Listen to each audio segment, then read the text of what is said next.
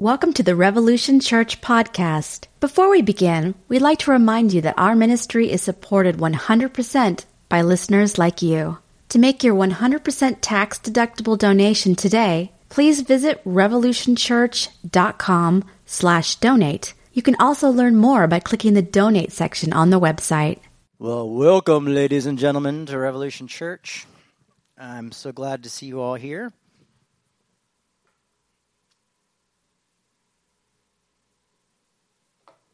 Uh, everything is beautiful.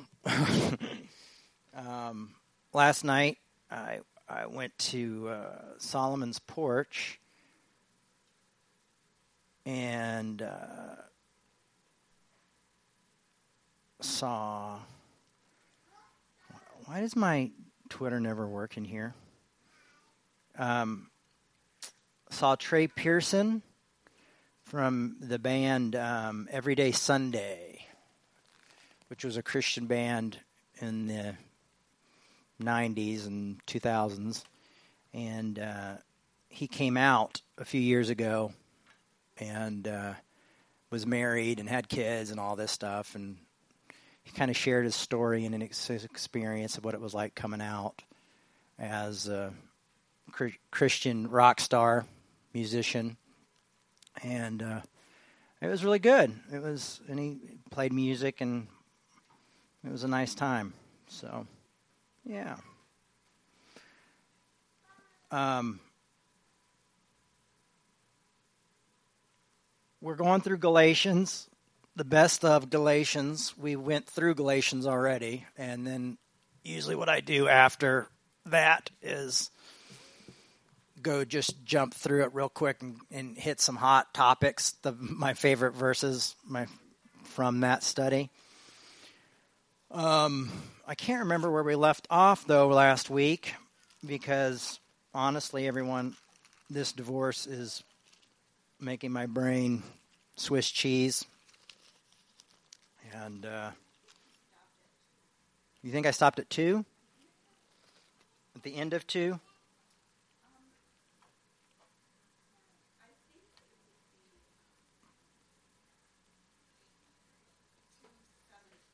217. All right. Okay. Well, let's talk about the last part of Galatians 2 and then jump into 3.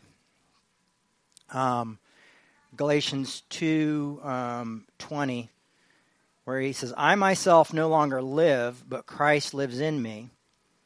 So I live my life on this earthly body by trusting in the Son of God who loved me and gave himself for me. Yeah, we talked a little bit about this, I think, last week. I'm not one of those who treats the grace of God as meaningless, for if we could be saved by keeping the law, then there was no need for Christ to die. And um, just talking about Paul's belief in in atonement theory, which makes sense with his with, with Judaism and, and, and how he grew up and what he was raised with, still under a sacrificial system. I, I don't know if God needs blood or not, to be honest with you. Um, I don't think God needs anything if God is God, but it's a good good way of seeing things. It's a good way of making sense of things. Um, but I like him saying, I like the idea that Paul is saying, you know, I live my life dying to myself basically by giving myself to Christ, by giving myself to the idea of loving my neighbor as myself. Now, I posted on on the Facebook site this thing about, you know, love has no bounds and no exceptions and no sexual thing or no enemies or no this or that. And the comments were pretty crazy because there was a lot of people who were like, well, this is kind of pie in the sky love and this love doesn't exist and or, you know, we've got to we can't we have to hold our enemies accountable and it's like people don't realize is that love often does hold others accountable, you know? I love my child, but if my child runs out into the street, I'm going to grab him and we're going to have a conversation. You know, I think times like that is when I don't spank, but I would be tempted to spank when when when my child puts himself in danger. You know, um, there are times where we do a lot of timeouts because I love them, because I want them to grow up to be great people and care about other people. When they when he's not sharing with his sister, or when he's a jump attacking his sister, you know, we have to have timeouts. We have to sit down and have conversations. You know, and uh, people sometimes put love in this idea that it's um, just this warm, fuzzy bubble, you know. But love allows us to work with work through hard issues and hard problems, and like going for me, going through a divorce, the love for our children keeps us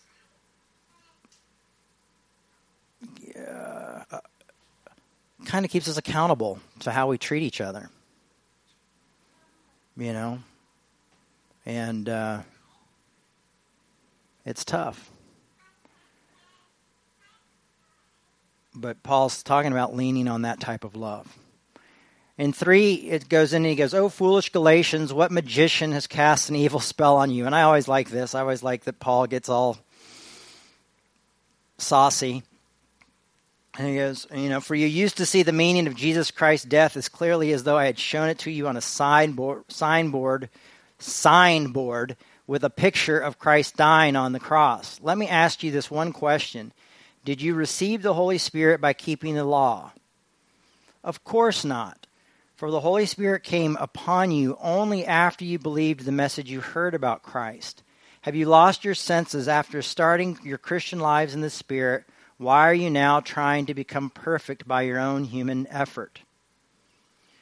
And this was a, a, a part of the deal is that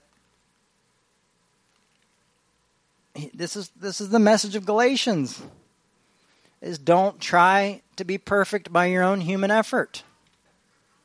It doesn't work. Don't try to be made right with God by what you do. That's not spirituality. But we live in a world where we're focused on what we do and how we do it, and I think those are good things. I think it's good to be a person who is has integrity, a person who works hard, a person who does certain things. Um, but we often focus so much on that that that's where we find our self worth. You know, I see people who find their self worth because they have a nine to five job. And then if the other person, if they see someone who doesn't live that way, then they don't see self worth in that. You know, and we don't find, you know, so we become elitists, you know, and we become, those people aren't in and those people aren't out. And what he's trying to say is, you know, we're loved for who we are, not for what we do. But the but society tells us that's completely different. But love can transform us into being things and doing things. You know, love has a transformative effect that allows us to grow, allows us to care about others, allows us to want to share it with others, allows us because it's love is infinite. Love continues on, love passes on, love moves on. You know, and um, uh, it's it's it's you know that like a little yeast goes a long way. You know, love goes a long way. Um, when you're loved, you want to love more. Um,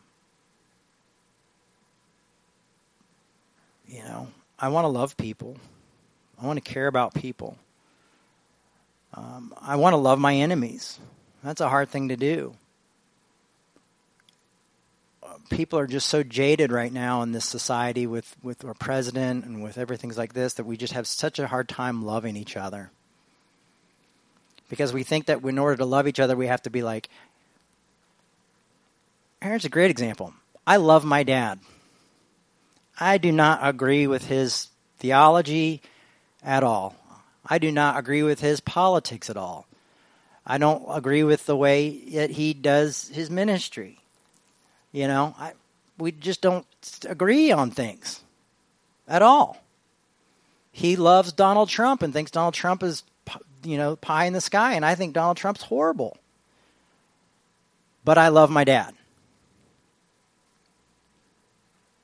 Do I approve of the message that he puts out there? Hell no. But I love my dad. Do I sit down and tell him I don't agree with him sometimes? Yes. Why? Because I love my dad. I'm honest because I tell him, I'll tell him, I think you're missing the point because I love him. So love isn't just this thing where we're just like, oh, you're so wonderful, and oh, you're so wonderful, you're so great.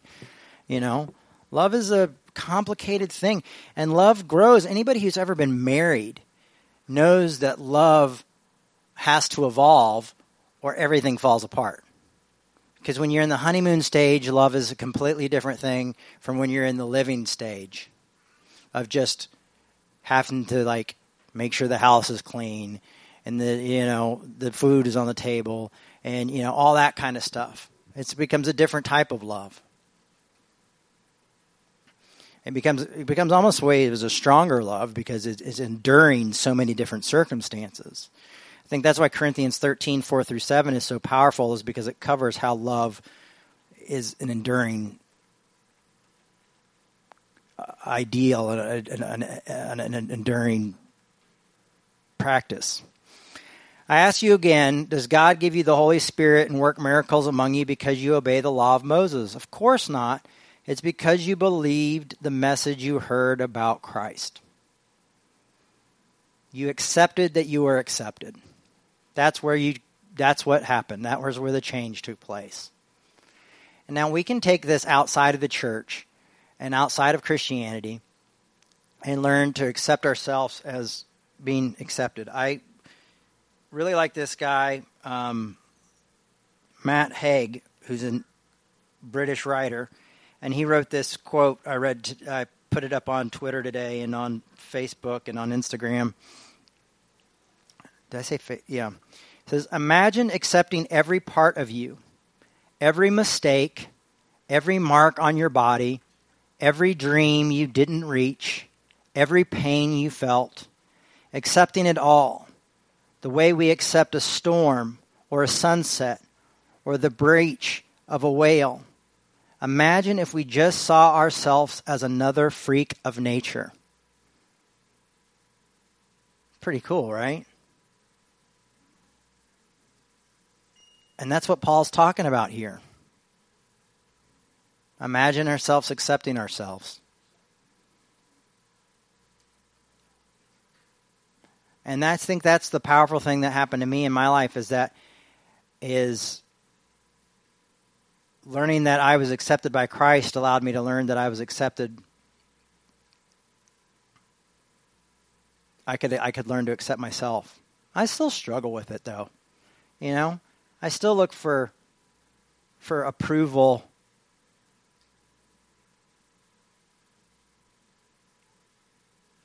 from other people. I mean, I'm in such a uh, such a I've been in such a deep relationship with my ex or with my wife that you know I still find myself searching for her approval even in our divorce. you know, like does she approve? Is she mad? Is she upset? Because I was just that used to that in our relationship. So my mind is set. So I have to kind of retrain my mind and retrain the way I think. You know because that's the I want that approval. And right now it's not about that approval. Right now it's about taking two care of the two beautiful kids I have. You know. That's that's the the approval there is that they need to be taken care of.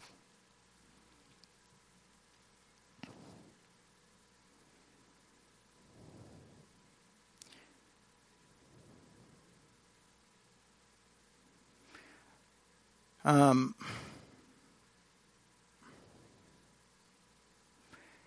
I'm going to jump down to 10. It says, But those who depend on the law make themselves right with God are under his curse. For the scriptures say, Cursed is everyone who does not observe and obey these commandments that are written in God's book of the law.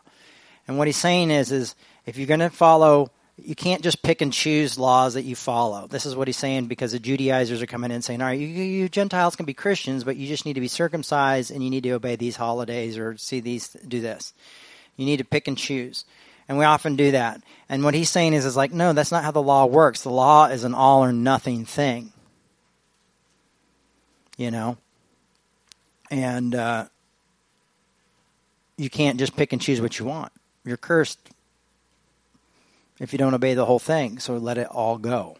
This is radical message for the time. This is a radical message that he's giving us, to saying, free yourself from the loss, free yourself from religion, free yourself from legalism. Um, to even go further down, just jumping down to three real quick, and um,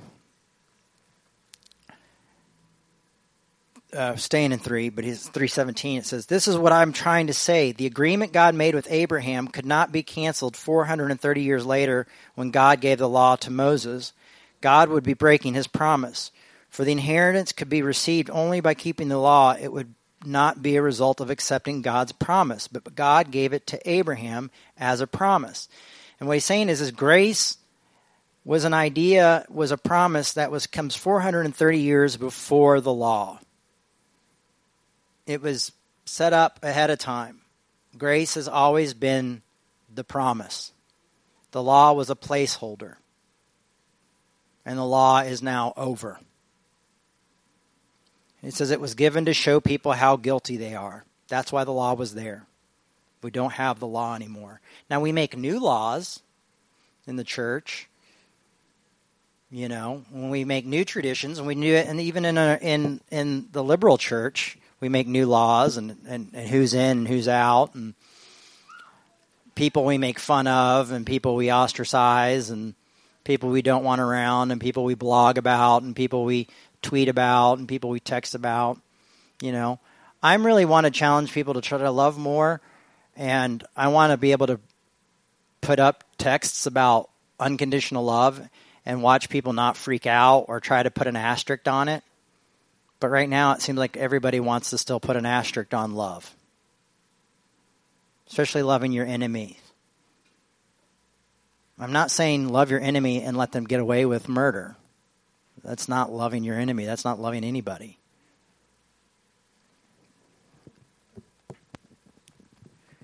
Um, jump over to to 24 um,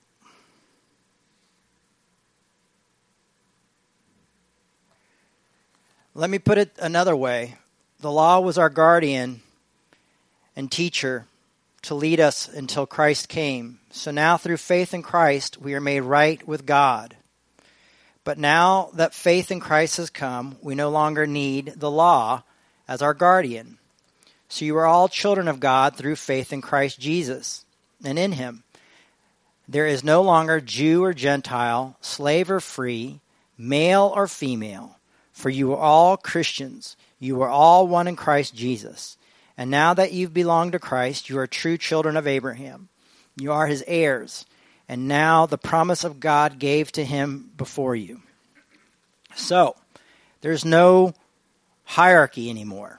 That's what it's saying. There's no hierarchy. There's no male, no female, no Jew, no Gentile. You know, there's no nobody's better than anybody. I mean, Paul starts out with saying like, I went to meet with in Galatians. He went. I went to meet with the the disciples to see what they thought, but ultimately it didn't matter because they're human beings and it doesn't matter. So Paul's taken all this hierarchy and tearing it down. That's why I don't like the pastoral epistles, and I think that they're they're rubbish because Paul starts to rebuild this hierarchy that he completely tore down. And I honestly think they're they were not written by Paul at all, and um, that they're uh, oh, what's the word I'm looking for? Um, I just don't believe they should be in the Bible. I believe they're, um, gosh, what is the word? I'm, fraudulent, yes, but they're counterfeit, yes, close. Getting closer. They're when they're books and they're written in someone's name, but it's not really by them plagiarized. No, Plagiarized. Yeah, that's still not the word. There's another word I was looking for, but I can't think of it right now. I did. Um, but I don't like them. Sorry.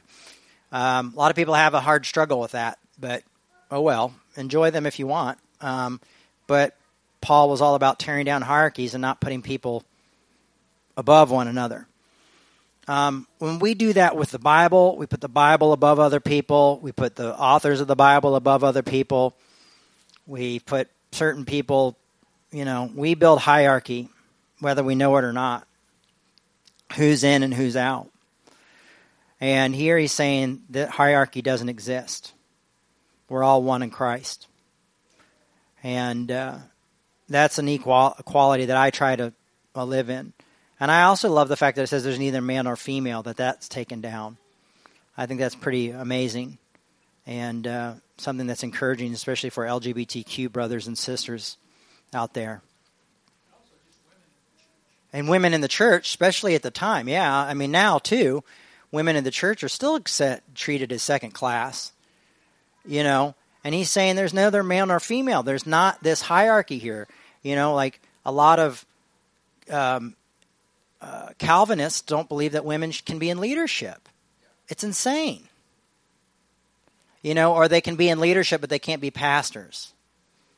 They'll they'll they'll try to do all their best to kind of work around it. But I'm always like, I've I've talked with some of the biggest Calvinist teachers there are, and sat down with them, and I said, I can't.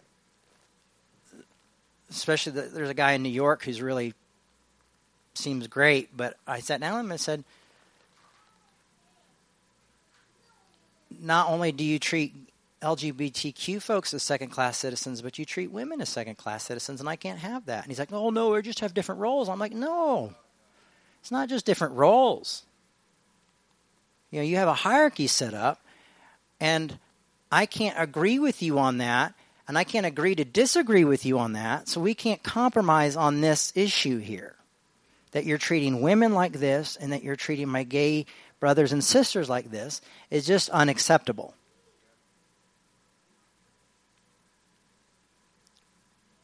And I said that because I cared about them, I loved them, but I also said, You're hurting other people. You need to know this. You are causing other people to stumble. You're causing other people to hurt. You're causing other people's lives to fall apart by your message.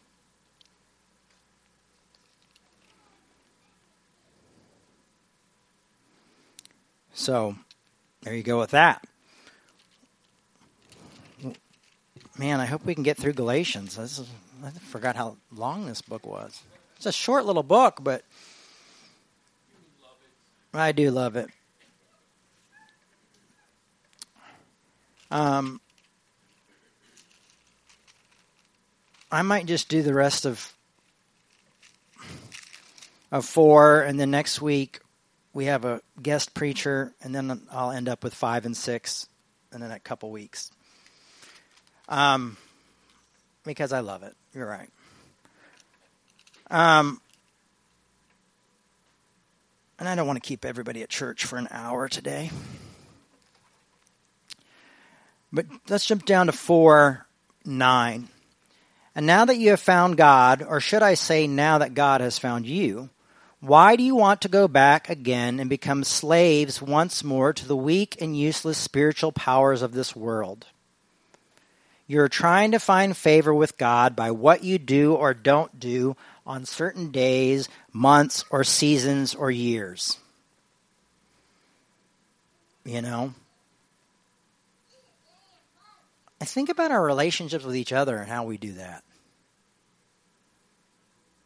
I'm trying to find favor with each other by what we do or don't do on certain times and stuff. You know?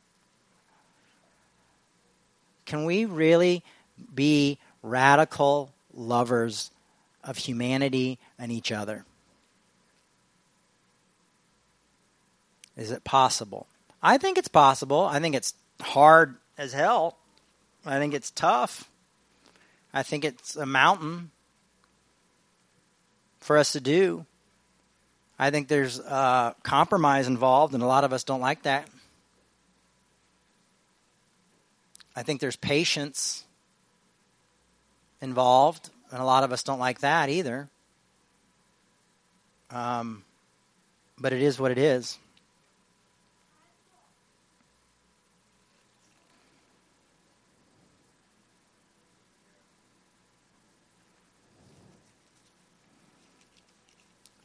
But why do we want to be slaves once more to useless spiritual powers of this world? I love that.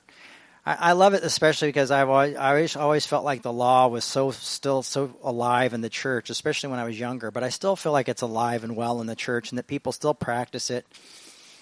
You know, and uh, he's saying these are just it's useless.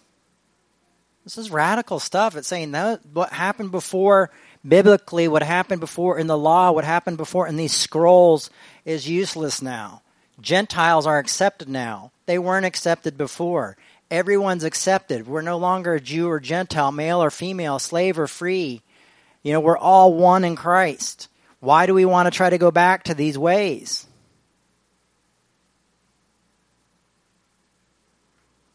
You know? And now, as, as the church is changing and becoming more affirming and more open to people and more things like that, why do we want to go back? What was the church that just went back? To more, I mean, what? UMC. Oh, the Methodists just doubled down on being non affirming. Why do you want to go back to these useless ways? That to pretend to be holy but aren't. Why do we want to continue to be exclusive? You know, why do we want to allow majority a majority to vote on minority rights? Does that make any sense? Hey everybody, let's get the majority of the church to vote on the minority of the church and see what happens. Looks like we're always going to have second that's there's a problem with voting sometimes, folks. We should have systems of love that set up to protect minority rights.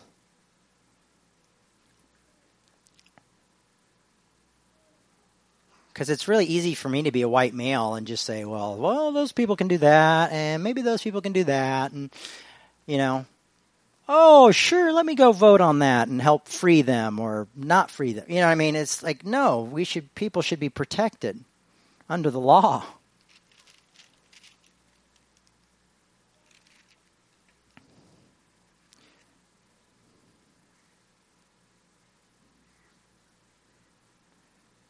Anyway, I hope we got. I hope you got something out of that today. That was just a little, little something, a little ditty, and uh, we're going to end it there.